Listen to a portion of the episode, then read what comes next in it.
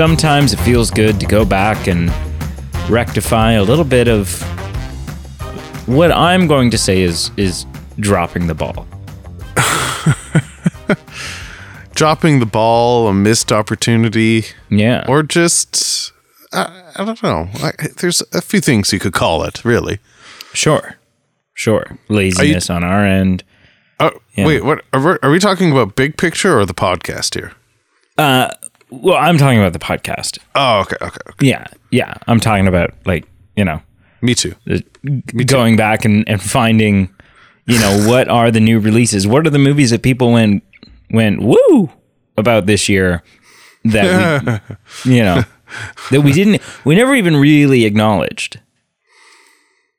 You know, it's not just like we didn't review them. We do, you know, so we didn't even put out a statement saying like, hey, you know, we know that the Barbie movie is essentially its own religion now, but we're just we don't have time or you know like it just do you know what i mean? It feels like you know it's just good. It's good to be circling back and finding and it almost like it's it's a little bittersweet because it it, it kind of feels like no matter what we do we're still like unless we did all four vote options we're still not really scratching the itch Yeah, I see what you mean. Like e- four is not enough. Like four No, well, is no. just scratching the surf.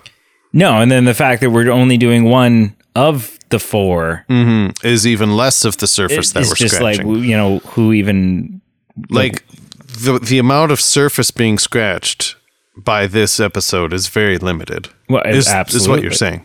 Absolutely. Yeah. Yeah, tip of the iceberg. Yeah. Tip of Hello the and welcome. Welcome to the Movie Men podcast. I am Peter, and my iceberg friend is Brady, and we are here today for like it's not even just the best, or it's not even to say, hey, we're here to review the Mario movie per se, although that's what we're here to do. But yeah, like Brady alluded to, we're we're kind of doing a best of 2023 vote or you know movies that we didn't get to that were new releases that were big and noteworthy for different reasons. And um yeah as always we let people vote and tell us what to do. We love people telling us what to do. And mario came out on top. Sure Mar- did. yeah. Let's as usual go through the voting options. Okay. To which Dude, uh, three three massive films. Three massive films and then one that did well and but uh, like I don't think ever like didn't stand a chance, right? Was just kind of there out, out of pity for and and the necessity to have a, th- a third slot. Just kind of because let's face it, the creator was never going to win. So let's get there when we. There's a lot to break down with that one. Okay. Let's let's right. get there. All right. So in fourth place was Oppenheimer. which surprised the hell out of me. I'm not surprised it didn't win. Yep. I'm not surprised it didn't win. In fact, I was surprised a little bit with the vote results. It like Mm-hmm, in general, I was surprised with what did win. I'm surprised a little bit Mm-hmm. about what we're sitting down to talk about. Sure. Um, yeah. But I was surprised that Oppenheimer was in dead last. Yeah. Yeah. And I mean, of the four, you know, it, of our four options, three of them were the top grossing films of the year so far. So yeah, Oppenheimer came in last. I would have been intrigued to break it down a little bit. I've alluded to this on the show before because I because it didn't win. I'm assuming you haven't seen it. I have not. No, not yet. I what I would say in a nutshell is I think it, I've come to appreciate it more. I saw it in the summer and then I watched it more recently, and I think as a fault, I think it's two films trying to do you know two. It's one film trying to do two different things. It's trying to do like a character study and studying someone's like ethical dilemma, mm. and then it also combines kind of a courtroom drama. And both things are really cool and really neat if done well. And I would have preferred those two things being in two separate movies because if it had just been a character study about someone's moral dilemma, especially about like the atomic bomb, like that was a laugh for me. So it hmm. could have been incredibly, like it could have been probably a nine out of 10 for me, but because it was trying to do too much, it's still good. I still appreciate a lot of Sure. things. I think it's probably my favorite Cillian Murphy film, and it's probably my best Christopher Nolan film. But at the same time, I've also kind of had a, a um, renaissance or re- rethinking of Christopher Nolan going, yeah, it's probably my favorite Christopher Nolan film, but I also realize none of his films are perfect. They all have a bit of a glass ceiling. And so I'm not saying Opp- O- Oppenheimer definitely is his, uh, you know, cherry on the cake, but the other films of his aren't perfect by any means. Right. So yeah. So your favorite your favorite Christopher Nolan film, but that Mm-hmm. doesn't necessarily mean what it used to once mean. You sometimes you can really just hit the nail on the head of like communicating. Yeah, that's exactly what I mean. Sure. Okay. Um, so next in line was oh, and I guess shout out to Robert Downey Jr. because he did really do a good performance in that film. And I mean, yes, it was a good performance, but also like the MCU, it's another project that's keeping him from giving me another Sherlock Holmes. So I mean, sure. Right. Or a follow up to Dolittle. Yeah. No, good gosh, just no. You know. Ay, ay, ay. Great film. Great film. In third place was Creator. Mm-hmm. S- So, definitely, like, of the four that we picked, this was the outlier in that, yeah, like, it didn't even crack the top 10 gross, like, highest grossing. The other three options were top three. Right. This thing And I- was punching out of its weight class. So what I'm going to say, I'm going to just say one thing about it, and then I'm going to turn it over to you because this was your vote option. I have to say, when I started seeing trailers for it at its time of release, I literally went shrug. Who cares? Not that it's not known, not that like it's not a big blockbuster. Just it it didn't seem that enticing to me. Like it maybe seemed a bit forced, maybe just not. You know, kind of like a neat premise, but I didn't think it was going to deliver.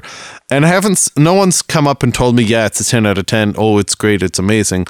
But I have heard from people who've seen it that it was interesting and there was maybe more to chew on than I ever gave it credit for. So I was intrigued to see this on the list. Why did you put it on this list, Brady?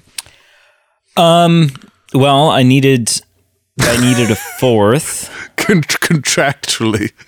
I mean, I, that's a big part of it, right? So it, it was the Hmm. last one. It was the last one to get entered, Sure.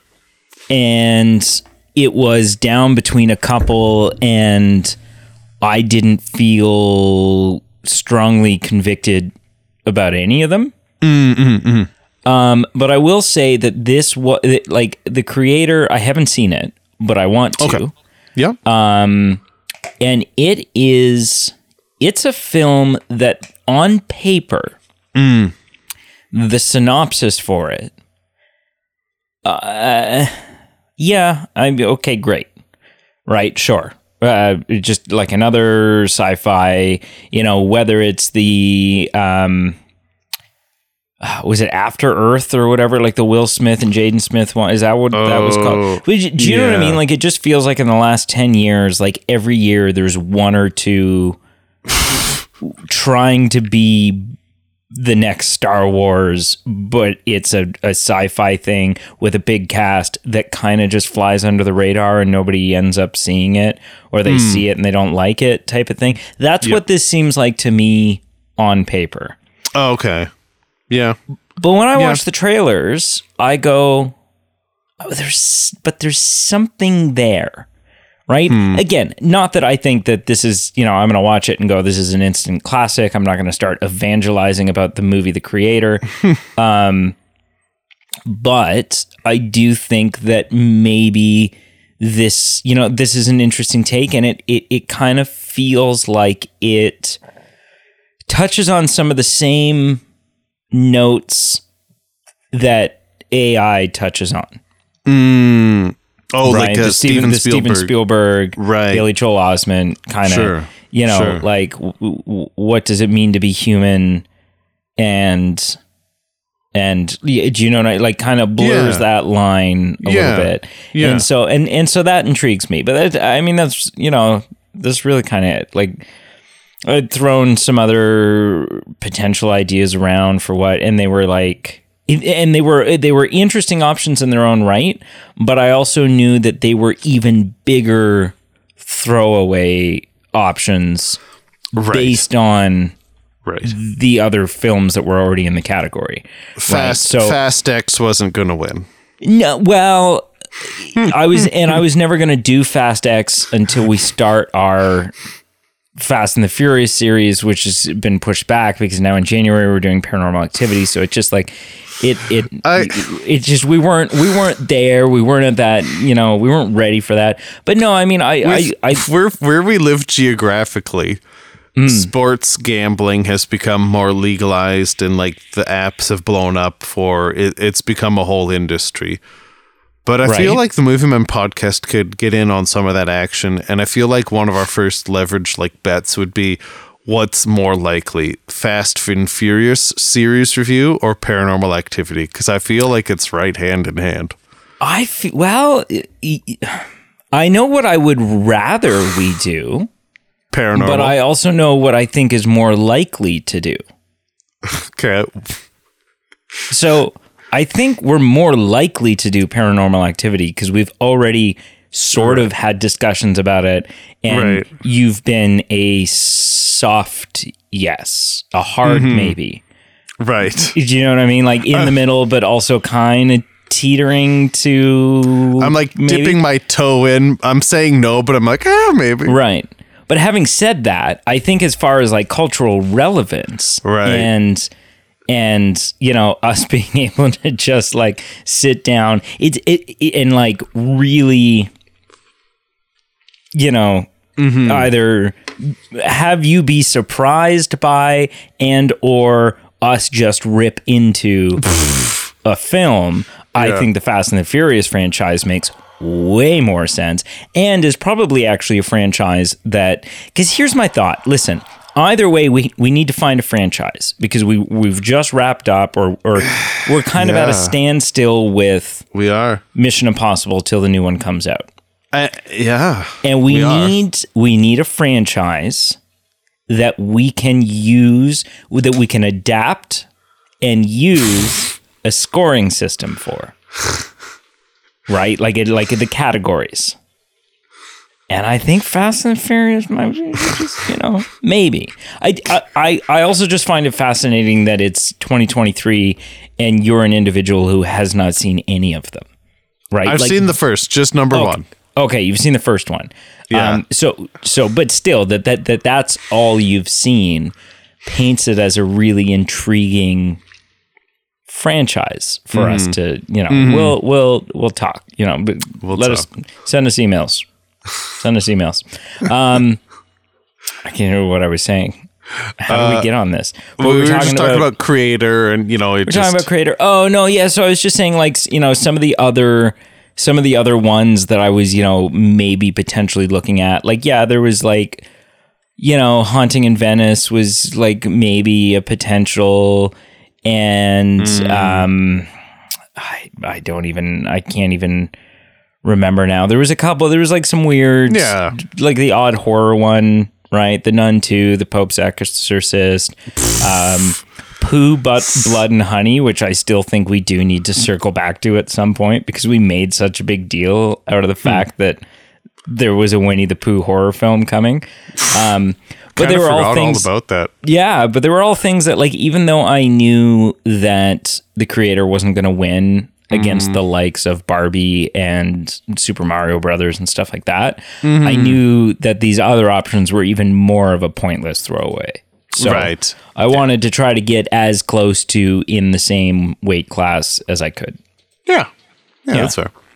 Uh, in second place, we did have Barbie. Um, ha- have you seen? This is the big surprise to me. have you seen?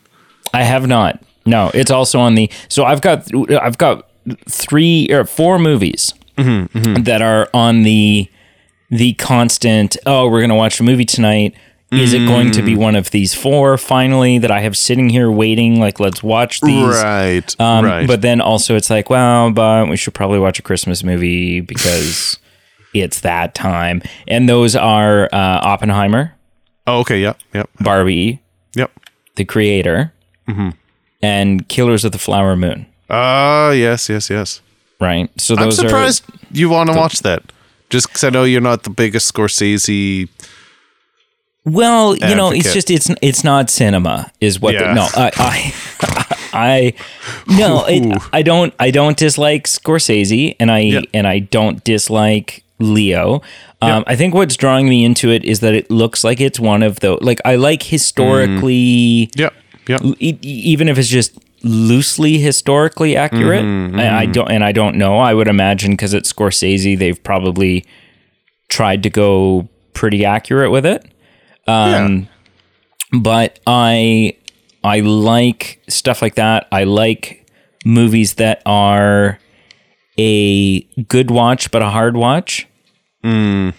And I am I like I you know I I get a lot of opportunities to work with alongside and build relationships with like First Nations people. And so it's it's sort of a topic that's near and dear to me. Sure. Um, and so yeah, so that's something which again will make it much hard, probably much harder for me to watch. right. Um, but yeah, so that's that one's definitely on my list. So yeah, Barbie, I, I have seen it. Um, I thought it was more art of the Barbenheimer. I thought it was the, more the artistic, superior film to Oppenheimer. I just didn't appreciate. Which um, is shocking. Like it's it's- just, it's a weird statement. It's a know? weird statement, but but and on the other hand, maybe we shouldn't have been surprised because it's a Greta Gerwig film, right? Like Sure. A lot of people did chalk it up like, oh, it's Ryan Gosling, oh, it's you know what's her name, and it's gonna just be silly, blah blah blah. And to a degree, like it plays into those tropes and fun things, but it really does cut deep. Um, Hmm. essentially, I just I am a sucker for character studies. So if Yep. it had been more in the tone of a character study of Barbie, I think I would have liked it a lot more. But instead, it was more of like a film about social commentary, and It's I a do not a political piece. it's a political piece. And I heard the funniest thing I heard it, to, to describe it is the Barbie movie was more politically charged than a movie about the man who invented the atomic bomb. Yeah, But- yeah, see, I do not, just to be clear, I do not have a problem with the commentary of Barbie, not in the least. It does actually raise some really interesting questions about our mm. perceptions of women and what Hollywood and and the the, the society at the time basically were communicating and all that kind of jazz. No problem with the message. Just I like character studies more than social commentaries. sure, yeah. But the And winner, I think I agree. Yeah, I like if yeah. we're if we, you know, I'm not crazy about political. It's, it's so funny. I like my movies to be character studies, Mm-hmm, right? Walk the line, stuff like that. And I like my music to be political. Hmm. Yeah, it's weird, right? Interesting. And and part of that is like I like punk rock and and stuff like that. So I like when it's you know when a song's got something to say versus you know Yeah. just being yeah. like some love ballad. But the winner, the Hmm. winner was Mario.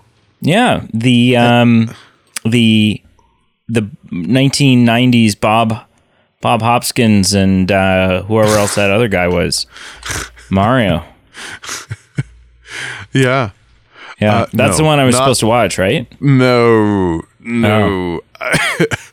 Uh oh. No. I remember at one point we that that film was an option for a voting when we were going back in the 90s. Oh, 1993. Yeah, And it did not win, thank the heavens. yeah, I mean, yeah. uh, yeah. Uh, geez, yeah. No, I mean, I, I still think it would have been it's a, f- a fun thing to rip on, right? I think it'd But- be fun to do the a comparison for sure. I'm not Mm-hmm. I'm not a big enough Mario Brothers fan that I'm not sure if I would ever watch that one to do the comparison. Well, but I think I- it'd be interesting. I don't I- I don't think there's any correlation between the 1993 Super Mario Bros movie and and being a fan of Super Mario Bros. Like it's not It's not like, well, you know, the true fans watch the 1993 one. Like it is, it's pretty far detached right. from anything Super Mario Bros. So, Right. Right. yeah. All right. Well, uh, let's kick this off. I guess you want to do this. Let's do it. All right. So, initial impressions. Okay. Um. Okay, so I'm I. I'm also not a massive Super Mario Bros. fan. Like mm-hmm, I, mm-hmm, I, mm-hmm. I like Super Mario Bros. Right? It's fun. Anything, anytime I get a chance to, you know, someone's like, "Oh, let's play Mario Kart" or whatever. Great. But there's always at least one or two playable characters in Super Mario Kart that I don't re- is from something that I don't recognize. Mm, right, something I haven't played. Um, I owned, I had on like you know back in my day, I had the the NES cartridge that had Super Mario Bros. and Duck Hunt on the same cartridge Oh man. right and i played a lot of that and so that is that is the core that game there where it starts where this whole franchise kind of start and yeah i know he was jumpman and and King, um, Donkey Kong and stuff like that before that, but but where the actual Super Mario Bros. thing starts, that is the lion's share of my Super Mario exposure right? Because that's that's up until uh, the Super Mario new Super Mario Bros. or whatever it was for the Wii. Those those are the only two Mario games I've ever owned. Oh wow. I've never owned Mario Kart. I've played it at other people's places. I've never owned Mario Party. Although I love Mario Mario Party. Anytime someone's like, "Hey, you want to play Mario Party?" I'm like, "Yeah." right? Um I haven't played much of Super Mario Bros. 2, 3 or World. Right? I didn't have a Super Nintendo, I didn't have an N64. I never had a GameCube. Right? So there's a, there's a whole there's a whole kind of Super Mario Bros. generation. I've never played Galaxy. I've played a bunch of at like friends' houses. I have played Mario 64, which was like the big deal. It was all of a sudden it was like a 3D third person, Oh jeez. right? You'd like jump through the paintings and go to the worlds and stuff like that. I wasn't any good at it, Sure. but I've played that. Yep. Um, so, all that being said, there are a lot of references in this movie that I know go over my head. Hmm. There are a lot of references I still catch because I have picked up this Super Mario Bros. knowledge through osmosis. But but there's a lot of things that I don't I don't pick up on how cute and special and and you know whatever that is. So my initial impression that was just sorry I just wanted to give a little bit of backstory on you know what my credentials are here and they're not Right. great and they're not great. Um, my initial impressions is I think this is stylistically really good, right? So I th- I think it it's got a great color palette, great art direction. It looks and feels like the Super Mario Brothers universe. Um, even though some references and Easter eggs are probably lost on me, I do recognize that it's chocked full of them, and those are cute, fun, great little moments. Almost all of the voice casting or voice acting is on point. I think from a story standpoint, I think this is a really weak film. Okay. I think there's some big issues in in the story. Um and I think it's a film that really really rides on the coattails. I think it's it's really coasting on those that cute imagery and the little Easter eggs and references and winks and nudges at the audience going, uh, uh, right? So but but I think there's I think there are some some big misses, and um, so it's it's fun, and I'm glad that I've seen it.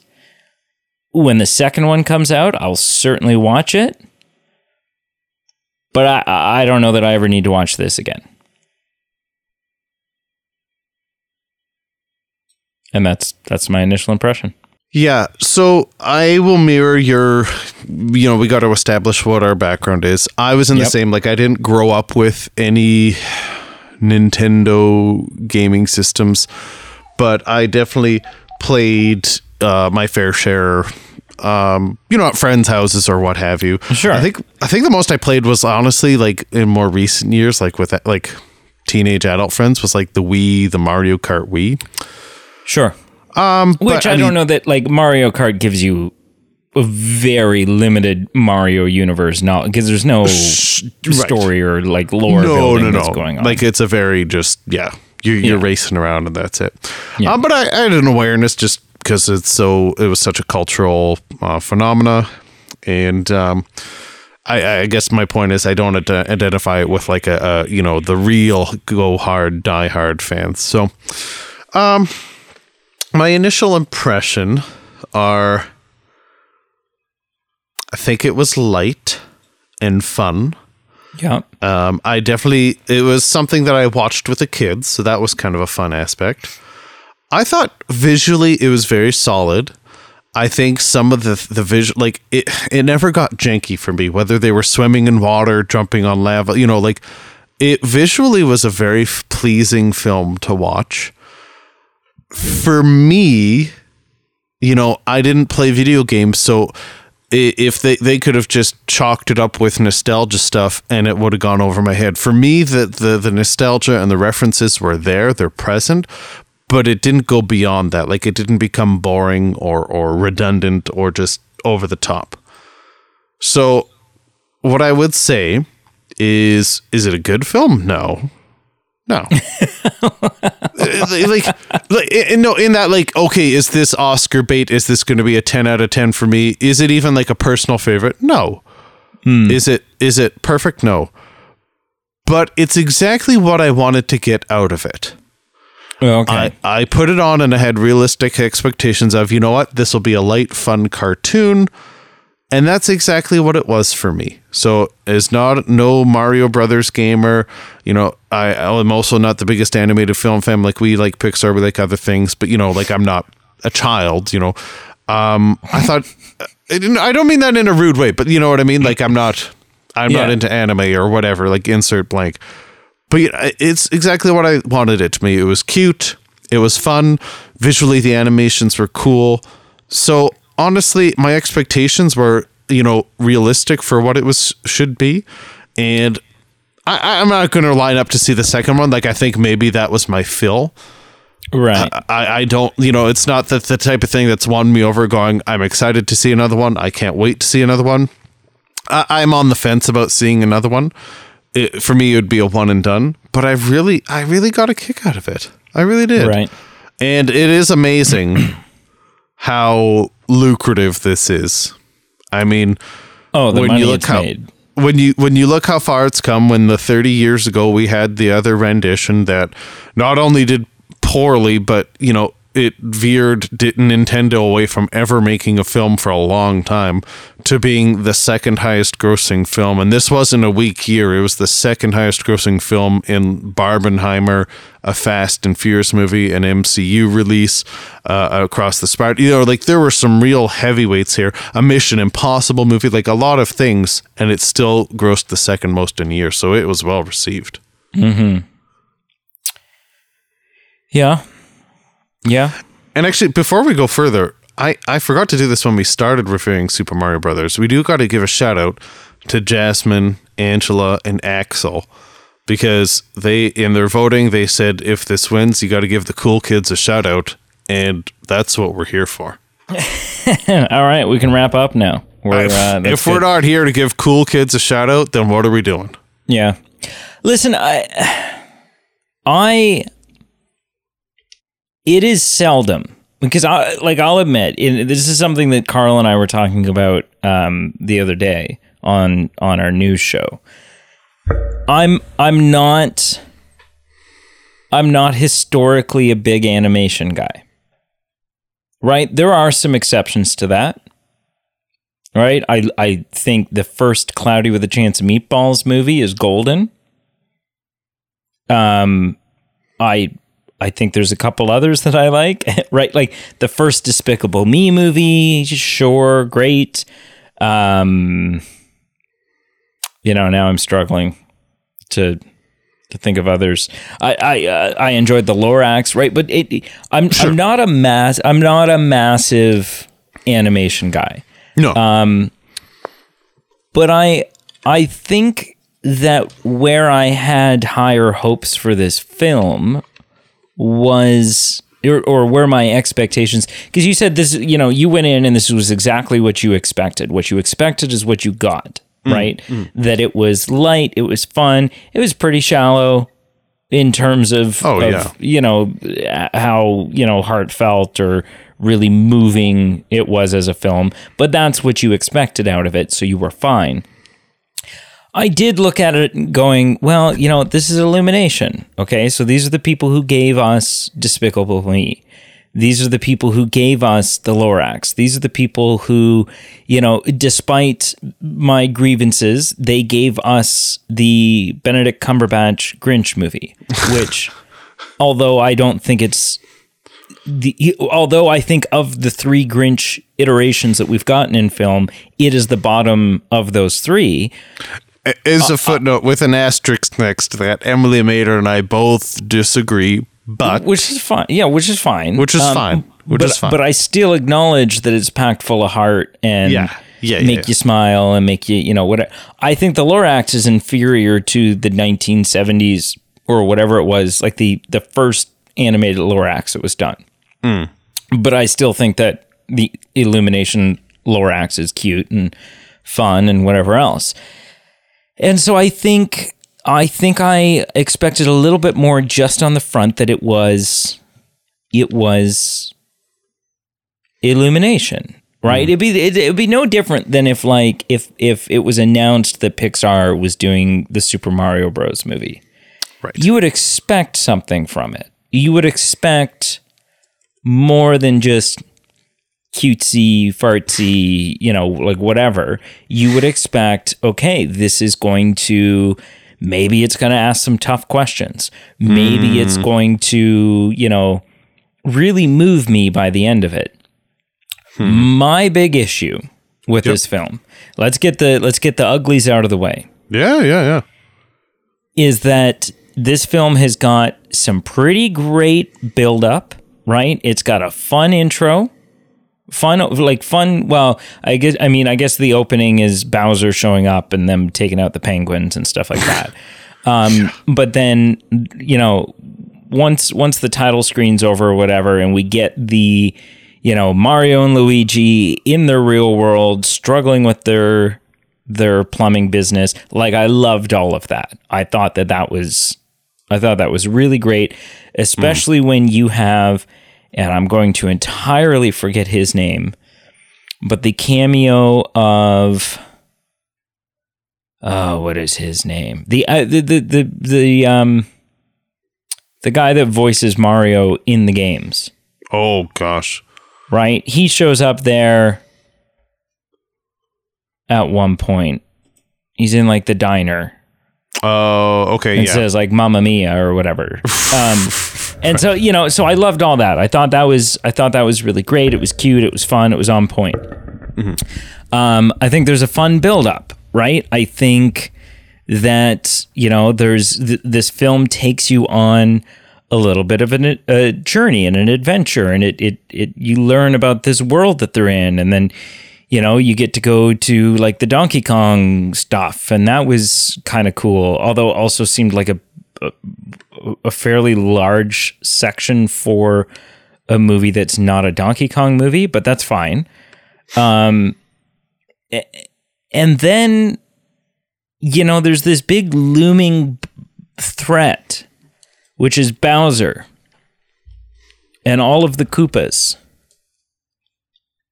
And it's kind of like they ran out of time to actually have a boss fight.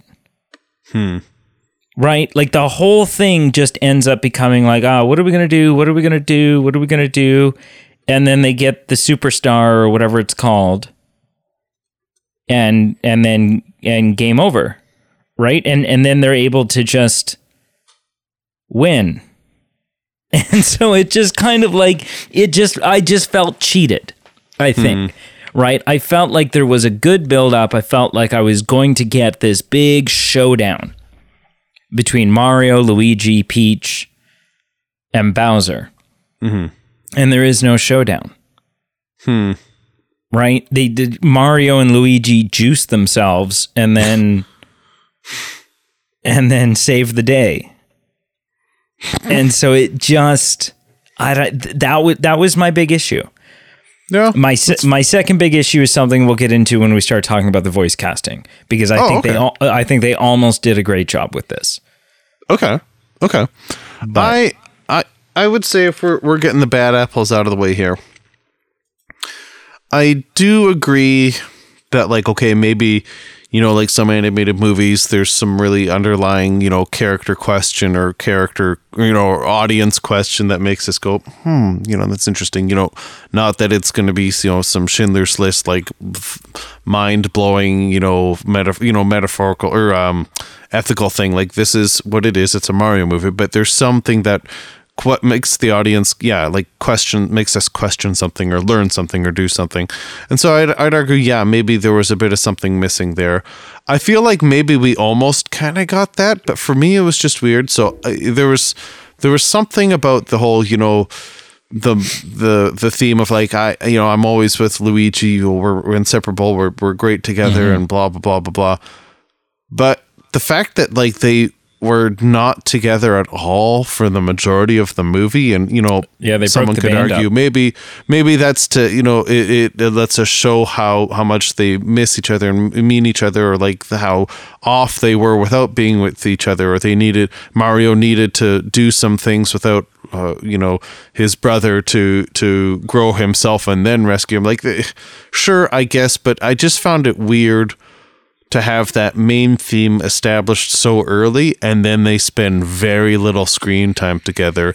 And it not only just doesn't it- it's just not as rich of a character story when then that's not the case. You you know you don't have them being together relying on each other maybe they have a bit of a spout with each other and then that's when they learn gee you know without my brother you know I, i'm stronger with him or you know something all these opportunities you you forfeit when the majority of the movie they're apart and um especially Well, when took, luigi's just the they took the Stranger Things season two approach. They're like, you know, let's Right. just, just split everyone up and and they'll all just have their own little movies happening. Yeah. So yeah, you know, I I just thought the fact that you put one of your main characters in a cage for 90% of the movie and the fact that you don't put them together for the majority of the movie that was a bit of a problem for me and i think it's a fun could be a more fun movie or a more character rich movie if that's done differently Yeah. Yeah. Okay. All right. Can we talk about voice casting? Please So this is how I think the board meeting, the pitch should have gone. okay Okay, are you ready? Strap in. I'm going to take you on a little journey here. i've got the cast list with me so So this is how it should have gone down, right? So you got your big exec there, you got your person calling the shots, and you got, and then then you've got the idea guy, right? Mm-hmm. The guy that's like coming with the pitch, going, "All right, this is what I think we could do," and then and then the boss man is sitting there and he's he's writing the names down and he's approving them or he's disapproving them or he's whatever, right? Mm-hmm. And so I think the way this should have gone is, you know, the guy comes in and he goes, "All right, all right, all right." So first of all, I, I like I, I know Mario's the big deal. We got to figure out who Mario is, but I'm thinking Jack Black for Bowser, right? And we'll get he'll do like a, a deep gravelly voice, and it'll be great. And I think I think he could add some levity to it. And the boss man says, "That's an amazing idea. Great, yes, absolutely. Call Jack. See if we can get Jack. It's gonna go great. Perfect." And then they say, "All right, Luigi." We're to get Charlie Day. And the boss man goes, I love it. I love it. In fact, you're promoted because that is a fantastic idea. I think he'll do a great job. We've got this. Let's do it. When the guy says Mario, I know, but Mario's the big one. Now, now, bear with me. It's going to seem like a strange choice, but I'm thinking Chris Pratt. And the boss man goes, huh? And and the guy says, no, no, no, listen, listen. We, do Chris Pratt. We get him to do not like a full. We don't get him to do the the, the like the uh, it's a me because th- that'll get old after an hour and a half. So we don't like we don't lean into it all the way. We just kind of get them to do yeah. We do like a little bit of like a Queens kind of or the Bronx, Brooklyn kind of thing, right? Just, ah, you know what? I didn't see it before, but now I see it. I think that's a great idea. Call Chris Pratt, see if he can do it. Great. Now Toad. All right, I'm Which, thinking which just a side note, I do Keegan-Michael think it's Key. fun. No, hold on. Just as a side note, I do think it's fun that they do lean into that kind of Queens, you know, New York Italian family, Palmer family character elements. Like I did think that was Yeah. kind of fun. Yep, absolutely. I, and I agree. But- and I, it was the right approach. And at the, no point during the film was I upset by the fact that it wasn't the "ooh, it's a me," like you know, Right, I- that no. that didn't bother me, and I would have gotten sick of it after an hour and a half. So it it worked Oh, great. Then they say Keegan Michael Key will play Toad. He's going to do a high pitched voice. I've heard him Hmm. do it before on like a you know it's a recording of him in the shower, and he can do it, and it's, it's going to be great. And and I think that's that's I think Keegan Michael Key's our Toad, and the guy goes, yeah, great. This is this is awesome. This whole thing's coming together, and it says, all right, now. Peach. Now, Peach is a big deal. We got to get a name that's hot. We got to get a name that people recognize. We got to get a name that that you know is talented and will be able to pull this off. So we're thinking Anya Taylor Joy, and the guy goes, "Yes, uh, this is man. We are going to make billions with this movie. This is fantastic." All right, now And, and at the executive table, they're going, "Yeah, exactly. The leading act- actress from which that is our that is our Princess Yeah, Peach." exactly. Well, from other things too. I know. Shout out to Mar- Shout out to Marshall and in the Soho. Witch. Those are those are you know that's your children film right there. Uh, But and same with and the then- witch. Got to shout out Marshall. Yeah, and then and then they say, you know what? We're thinking that we, we we're, we're also going to bring in a full like we're going to bring in the Donkey Kong family here. So we'll need, you know, we'll need Cranky Kong. And we get Fred Armisen. And the guy goes, "Oh, interesting. I wouldn't have considered like like Saturday Night Live and stuff like that. Yeah, yeah. Let's get Fred Armisen. Okay, all right. Yeah. I mean, I assume I assume that will probably work out great. I, I I don't I don't really have an opinion either way on that. So let's get Fred Armisen. That sounds great. Well, what about Diddy? Well, you know, we're not actually going to really include Diddy. Diddy will just sit in the crowd and and you know make some monkey noises at some point. and it's like, ah, oh, okay, I, you're losing me a little bit, but I, you know, I'm here. I'm yeah, all your other ideas have been great, so I'm 100% with you. Uh, what about Donkey Kong? Wow, uh, I'm so glad you asked because for Donkey Kong, I'm thinking we get Seth Rogen and we get him to just do the Seth Rogen voice. Get out, you're fired. you're fired. Get out. the biggest blunder of this film What? in my Really? Opinion, is Seth Rogen as Donkey Kong, just doing Seth Hmm. Rogen's voice. And I'm sorry, listen, I don't mean to throw shade at anyone here. Mm-hmm, I'm not a big Seth Rogen fan, Sure. right? Eh, He's popped up in the odd thing where I thought, you know what, that fits you really well. I think he did a great job as Pumbaa. Mm-hmm. But but I, I I'm I'm he's not one of the actors that I'm a big fan of. I don't find him particularly funny. Hmm. Um his laugh makes me want to stab my own eyes out. but but that's not again and I don't that's just a personal preference. That's not, you know, other people find that laugh endearing, you know, whatever. Um but Seth Rogen didn't even try everybody else in this film puts on a voice, gets into the role. Seth Rogen just did his voice. Hmm. And and this Carl can Carl can speak more to this too because Carl really really really really really hated Seth Rogen in this role not just from a how was he in this role but how was he around the like promotion of this movie And there were events, there was like interviews and events and premieres and stuff that like the full cast showed up to, right? And like Jack Black could be in a full like Donkey Kong or Donkey Kong, a full Bowser costume, and you know Chris Pratt would be wearing like the a Mario tie, and like e- everyone was into it except Seth Rogen. Hmm. Right, like just didn't didn't care. Just phoned this performance in and didn't show pride in the fact that he was a part of this team and a part of you know making this beloved property come to life. And I just, I, to me, I hated every second that Seth Rogen was on screen as Donkey Kong. And I'm not, and I'm not like I've, I've played Donkey Kong Country, right? Like I, but I'm not, again, I'm not like, uh, I'm not here to tell you, uh, you know, I'm not the world's biggest Super Mario fan, but ho ho, Donkey Kong. No, I like, I, I'm not, I don't really have a horse in this race, except it just sucked. It just I- really sucked to have zero Yeah. effort put in from a voice acting standpoint. I'm not going to argue with you. You know, I'm not a big Seth Rogen fan to begin with.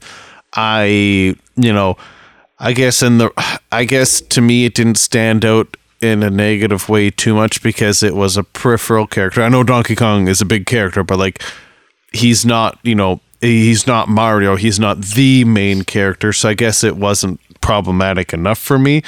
I wouldn't have been heartbroken if they had picked someone else. So I'm not going to get on here and say, nope, Seth Rogen was the right choice. I don't know if there's ever, I would ever say that for any film. You know, he's just not my favorite actor. But um, yeah, I, I, I guess I can hear what you're saying. And uh, it wasn't a problem for me, but I wasn't an ad. I didn't love him. Yeah. Yeah. Yeah. So that's, I mean, this is a major. I mean, you've got like John DiMaggio plays Uncle Arthur and stuff, but those are, Yeah. those are just kind of throwaway Yeah. kind of things. And then, yes, Charles uh, Martinet plays um, both Mario's dad and Giuseppe, who's the guy in the diner. Right. and that is Charles Martinet is Mart Mart Martinet, yeah, uh, is the guy that a lot of people were upset was not playing Super Mario, was not playing Mario because he has been the voice of Mario uh, uh, just about as far back as as it goes. Sure. Yeah. So Overall, though, you're happy with the casting, just not the not the not the big problem that you had with the one. Overall, I had no issues. Yeah. Yeah, overall, overall, I thought it was great. I thought again, and and the big the big question for a lot of people was, you know, when that when we first saw that that initial trailer, the mm-hmm. teaser trailer, and we first heard Chris Pratt's voice, mm.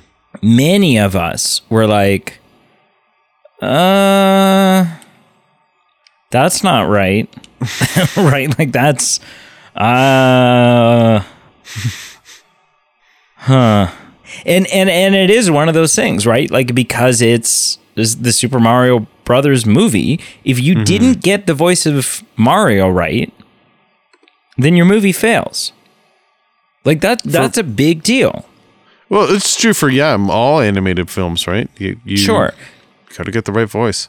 So, uh, but but I think I think Chris Pratt did a great job. Um, Yeah. Oh, yeah. you know and so it that's just kind of that's just kind of my opinion i'm sure there's some people who still you know didn't like it or whatever but It's I it's thought he did a definitely an great job. interesting example of just Chris Pratt. You know, in the ten year arc that he's had. You know. 10 years ago, if you had said, Hey, Chris Pratt, you know, uh, an iconic movie star, emphasis on like the actual thing that means star when you reference a movie star, you know, you'd be like the Parks and Rec guy. Like, what? But y- you know, he he's come through big character in the MCU. He's done some other projects. He's done commercial success like this. He's done more emotional roles. So you know, is he the well best? and he did the lego movie He did. Oh, right? that's true. He's, the- done he's other the main animated films. character in That's the true. lego movie Yeah, I forgot about that. So this isn't his first real big animated uh, film, And- but And the, the Lego movie was another one of those examples of a film that I think this movie could have taken a couple of cues from, right? Because when they first announced, hey, we're going to do a Lego movie, for one, yeah, uh, everyone was like, eh, uh, like about what? Like What? how Yeah. how two dimensional of a film idea could you possibly come up with? And then it ended up not only having a lot of heart, but had this like deep story and and deep sort of moral lesson about you know learning to hold on to your and reconnect with your childhood Mm. and not be a staunchy uptight parent right? Let your kid play with your lego was kind of was kind of the the whole thing but it it you know it was a film that managed to carry a lot of really really good heart in mm. in in a premise that otherwise had no no right doing so um and so i think that was i was expecting a little more of that quality from Right. this film and it just it just wasn't there yeah. Uh, can we talk about the soundtrack? we can because it's amazing Y- Yeah, I'm not going to argue with that. I think I'm just a little shocked that I get the retro aspect of it because you know it's a retro game. Yep It's it's a kickback game, kickback character.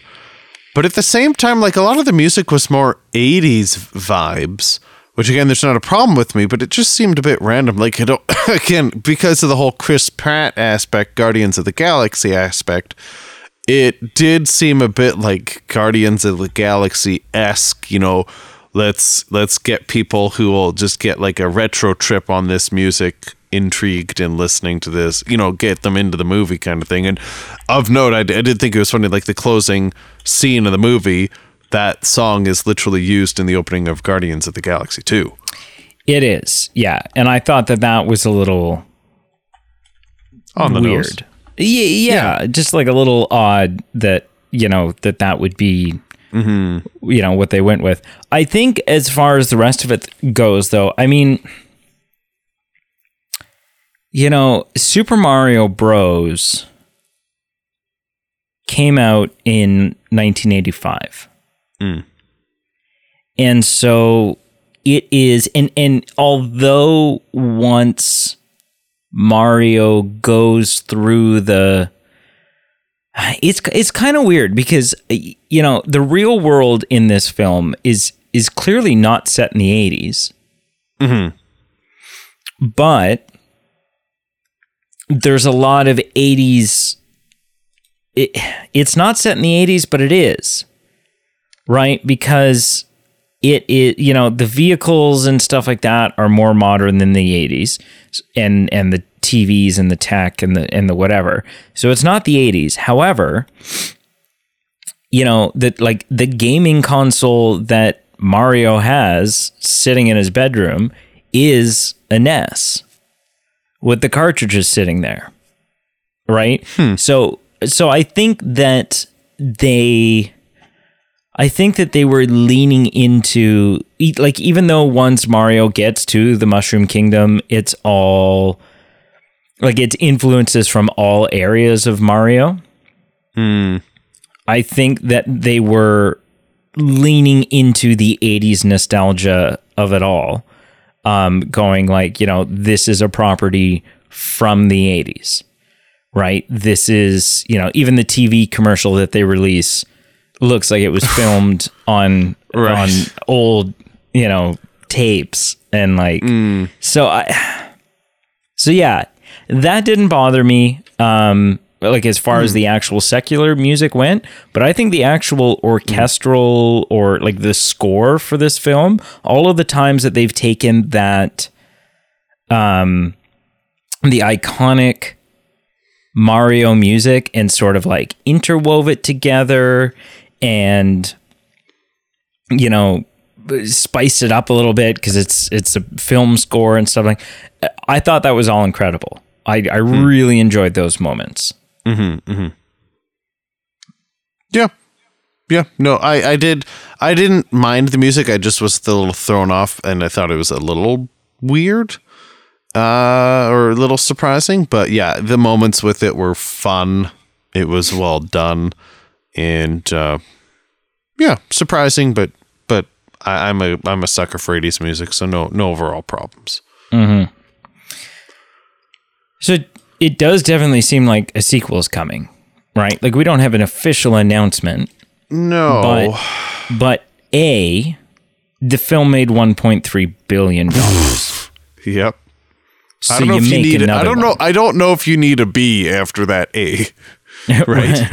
right Right. so so so you make another one um and then also you have obviously the post credit scene Mm, which is mm-hmm, in mm-hmm, the, mm-hmm. the the the sewers that they you know first end up going through the portal into the mushroom kingdom and obviously sitting there is an egg that hatches and you hear you don't see but you hear yoshi mm.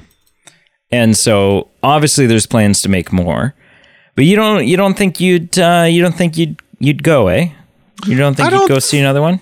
I don't think so. I, you know, I think when this movie ended, you know, I was a little thrown off. Like, you see them, and I guess that they're in this alternative world. Like, they're not running their plumbing business. They're not necessarily like just living their all their entire life in Brooklyn anymore.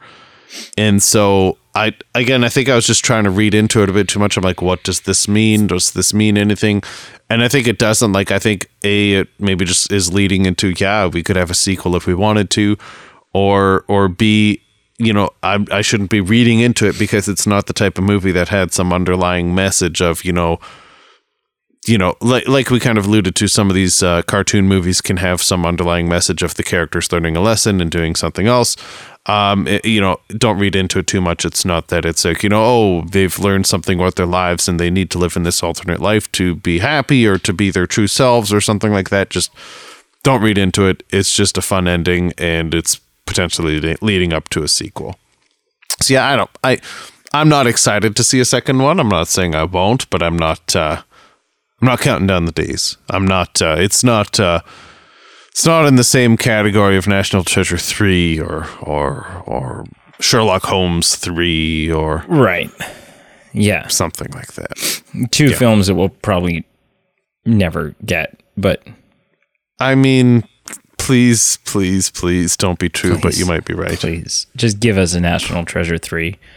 Like oh man, I just oh oh but yeah I I you know all in all it's a good movie I mean you said it's not a good movie I I- I think it's good I, I said it's not a great, superb movie, but I said it was. Okay. It's good for what it is.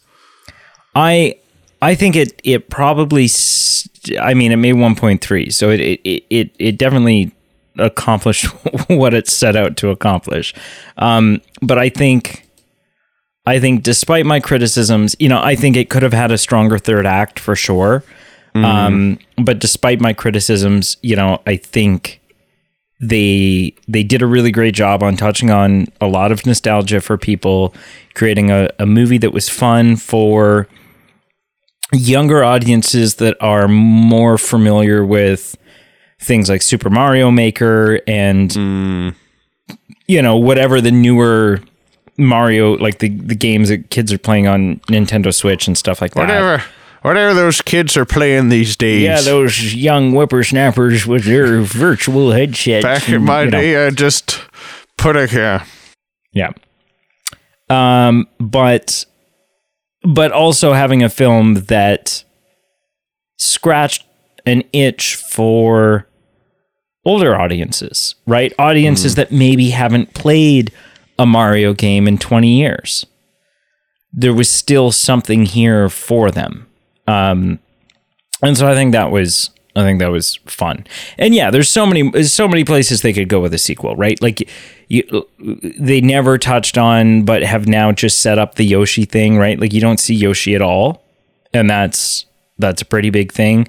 Um there's like correct me if I'm wrong, but I'm pretty sure we only see Peach, right? Like we don't see Daisy, we don't see any of the others. So there's like there's so many other characters and and places that they can go um, and things that they can do and uh, and yeah and i'm i'm sure i'm 100% certain that they will right even if they just do a spin-off like luigi's haunted mansion movie or something although it does Right. already kind of feel like they sort of touched on that hmm. kind of right because like luigi They ends do. up in a mansion Yeah. and it's like oh okay Yeah. so it, it- you know there was a couple of things that i was like oh you could really go somewhere with this in the future but you also decided to already just cover it super briefly Right. And like it seems like it dispels the possibility of you know r- deep diving into that later on but yeah i don't know maybe maybe not so Yeah. Yeah. are you ready to score this sir Yeah, let's do it. all right on a scale of 0 to 10 where would you rank how would you rank uh super mario bros I gave it a six. I'm feeling generous. You know, it's a little over the halfway point. It's not high enough to be, you know, good or great or superb, but um, it's definitely I got a kick out of watching it with my family. I had realistic realistic expectations, and therefore I had a, a happy outcome. And um, you know, I'm not excited. I'm not biting to get a sequel, but there's worse films that have come out that have set up for a sequel. So, you know, I'm not going to be upset or irate if a sequel comes out. And um, I definitely see where the the uh, financial success uh, comes from. You know, if I was more sentimental sentimental about this, I would eat it all up. You know, like I can get where the super fans and and the casual fans alike are just biting biting everything this has to offer. So six six out of ten. What did you give it? I'm assuming gi- whatever you gave would have an additional two if uh, Seth Rogen wasn't if in it. Seth Rogen wasn't a part of this, yeah, eh, maybe. uh, no, I give it a six point five, so a little, little bit higher than you. Um, you know, I think it's, I think it's a great movie to sit down and watch with your family.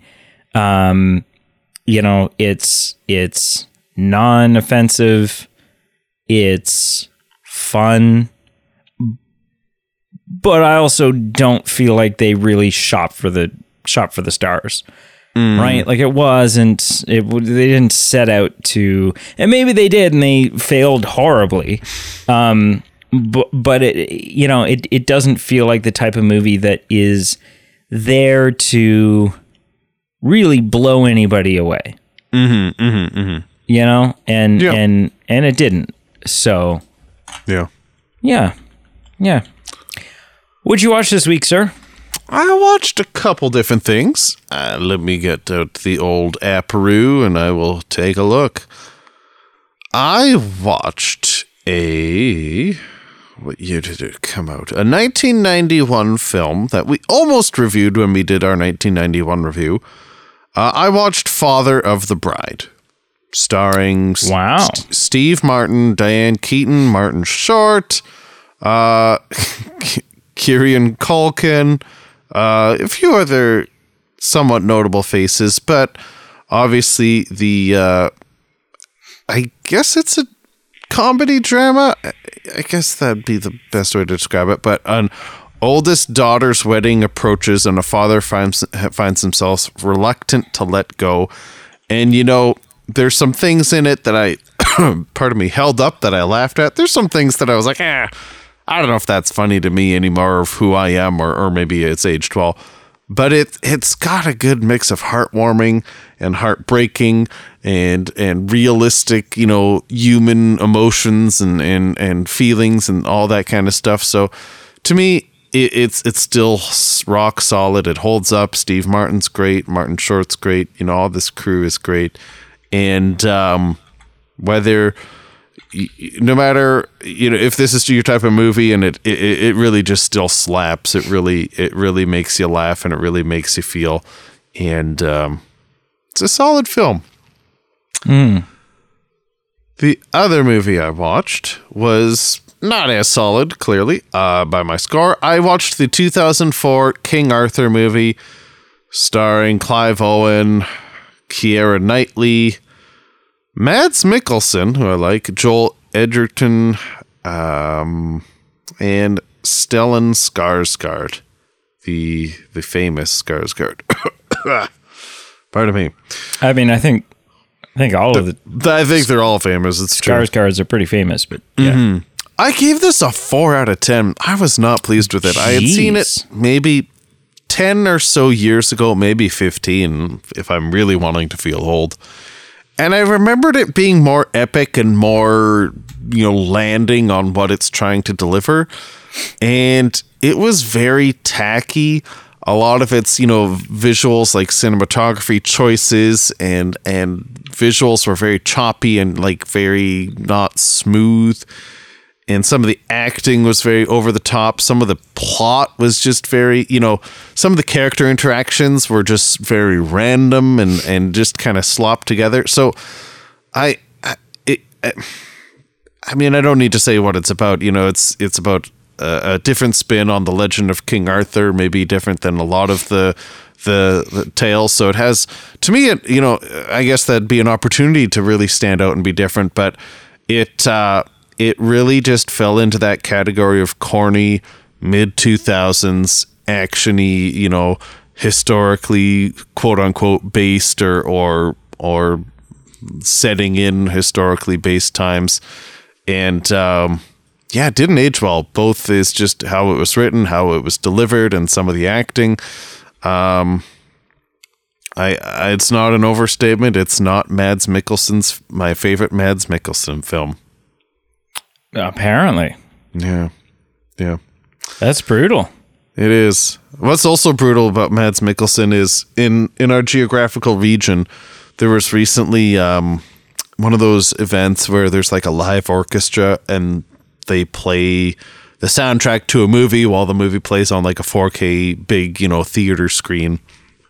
And it was a bit of a weekend event where they were doing both Casino Royale and Skyfall and it just I physically just didn't work out that I could go, but man, that would have been a time for me.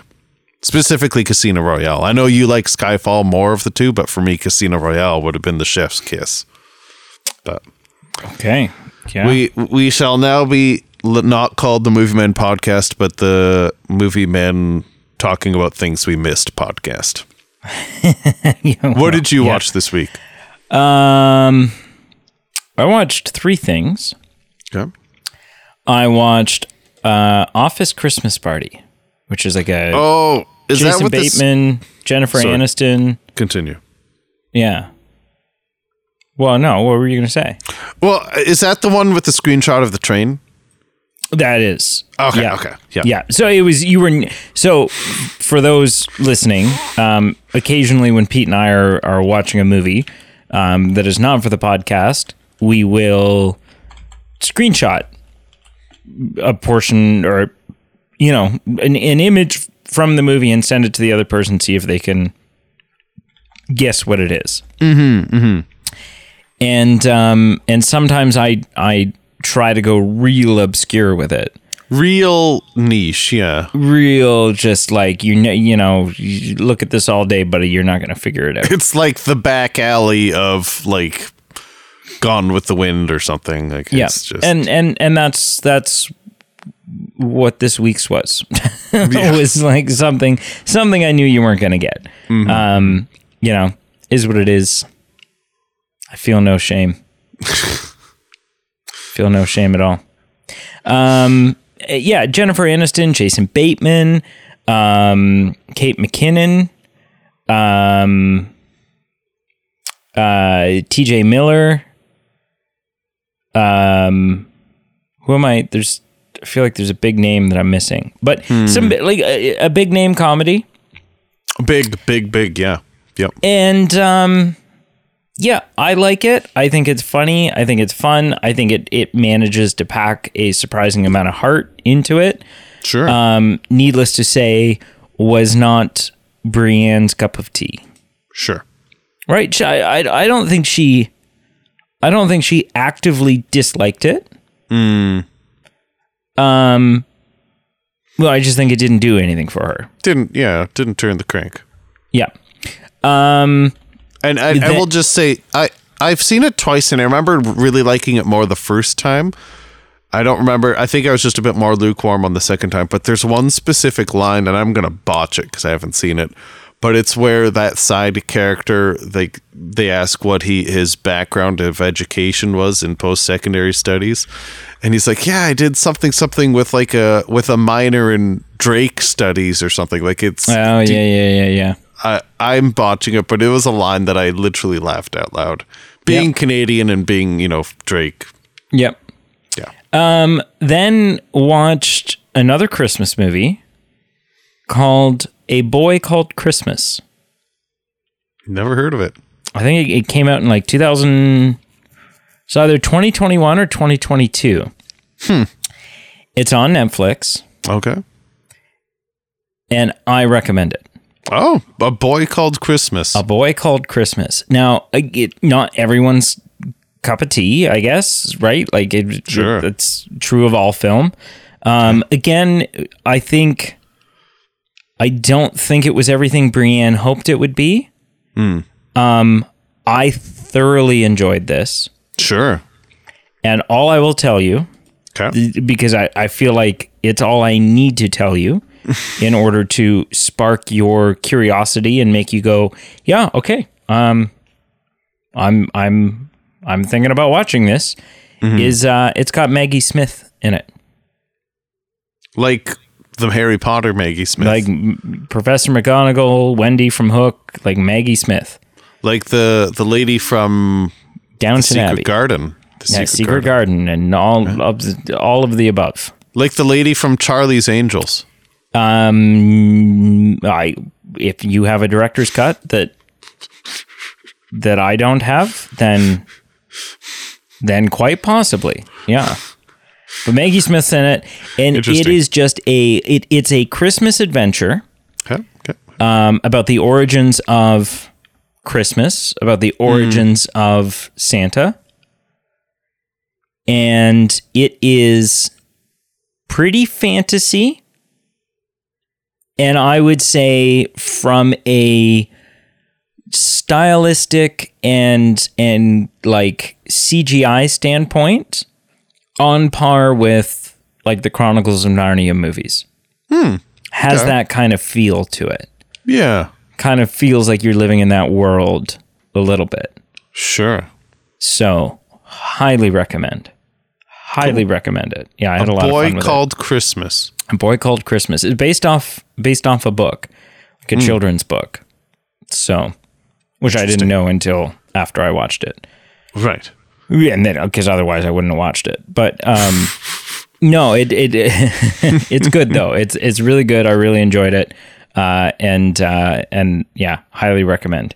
Uh, And then the third and final thing that I watched, and buckle up because I'm, I'm currently driving in a car, so done. I, d- I don't. So you're buckled anyways, because you know safety first. And I don't like historically. I don't always give. You know, sometimes I'm just like, well, I watch this and I watch this and I watch this. Right? You're more inclined to give a little bit of a synopsis or a little bit of a report Yeah, on yeah, what yeah. you thought. Well, and I know that I've done so for the last two. And so obviously there's no pressure for me to do it for this third one. However, once I tell you what it is, I feel like the heavens would cry out if I didn't say, and this is what I thought. Mm, okay. I watched the Taylor Swift Eras concert. movie. Oh. Yeah. Okay. And and and and. I mean, I think it was exciting. from a she created a spectacle on stage Sure. um and i can see that you know it's it's got it's got great production value Sure. um it really does right like it's it's whoever has done the sound mixing and and the cinematography on it and stuff like that like it, it it's well done in that regard very well done Sure. um, there are some choices that were made from a production standpoint that I don't think have anything to do with Taylor Swift mm-hmm. that I question. okay. One being, I mean, you're Taylor Swift in a m- massive stadium that is so sold out that there are people you know how like you go to a big concert and and it's in an arena and the stage is on the ground at the wa- very far end and then they have like i don't know like 15 15 or 20% of the stadium those seats are blocked off because you, you can't see the mm-hmm. stage right? All of those seats are sold. And there's screens in behind the stage so that you can see what's going on on the other side of the mm-hmm. stage right? Like mm-hmm. it is sold out. And and sold out of fans that are yelling and screaming every word to every song. Mm. But in the audio mixing the audience themselves except for a couple of like carefully planned moments i guess hmm. are all but mixed out hmm. right? You cannot hear the fact that there's 30,000 screaming fans who know all the words in that stadium. You hmm. mostly just hear her. And you hear her very clear. Like, again, the, the audio mixing on her is phenomenal. But it just seemed weird that they were, that the rest of the crowd was mixed out to the extent that they were. Right. I thought that was strange. Um, and then also just like from a, you know, it's it's a cool premise. This this show, this tour, right? The fact that she is, you know, it's every era of of albums that she's ever done, and she's going through the costume changes and the song changes. She has a different colored microphone for each. Like it's it's really it's really meant to feel like it's transporting you through time each time she comes back out on stage. Um, but it does kind of feel a little bit like you know when you know when you see whether it's like a performance at the Oscars or a performance at like the Much Music Video Awards back in the day or whatever it was. And it's like a big, you know, the big screens in behind and part of the stage moves and th- this part of the stage lights up and it's like it's this whole big like more more thought and effort and production at those performances of like one song maybe more thought and effort is put into the way that it looks rather than the music itself hmm. Right? Just in, in that like it no longer becomes about the song that's being sung. Not that they're putting any less effort into singing it well but but it's no longer about the music. It's no longer about the song. It's just kind of about look at this well-oiled machine. Look at this crazy production. Mm-hmm. it kind of felt like that for a lot of it. Like it kind of felt like she didn't tr- there wasn't a big effort to create intimacy with her crowd right to to kind of create that connection Small with them. Town hall feel or yeah you know and and and I've been to massive shows where they still managed to do that and and that was something that I thought was just a little lacking. And I'm going to get crucified for my statements here. I understand I understand that. Um but that was just you know that was me. That was me watching it going like oh th- some of this feels a little weird um but also hats off because it looks great and it sounds great. I think ultimately I just would have liked to hear a little bit more of the crowd. Right? Because that think makes it feel big and special and and Yeah. whatever. And it just wasn't there. Yeah. I it's it's actually a coincidence. We both watched the same thing this week. oh you watched it too I watched the Buffalo Bills at the Kansas City Chiefs, and Taylor Swift was there. So essentially, we watched the oh, same thing. So essentially, I was going to say, you watched the Eras concert and you're not going to, like, you left that out of your, of what is happening. So Yeah, yeah, that's what I watched. nice. Nice. That's what I watched. Wrap it up, sir. Well, thank you so much for listening. We truly appreciate it. Whether you're a repeat customer, uh, like Daphne, we, we gave a shout out earlier, but it would would be uh, not okay if we've missed our shout out to Daphne. Whether you're a repeat customer like Daphne or any other our great Patreon supporters, or if you're new to the show because you were coming across and saying, "I want a Mario podcast," and you came across and you found us. Thank you for Yeah. joining us today. Thank you for listening. Like, follow, subscribe everywhere you've you, you you can do so and the links are below.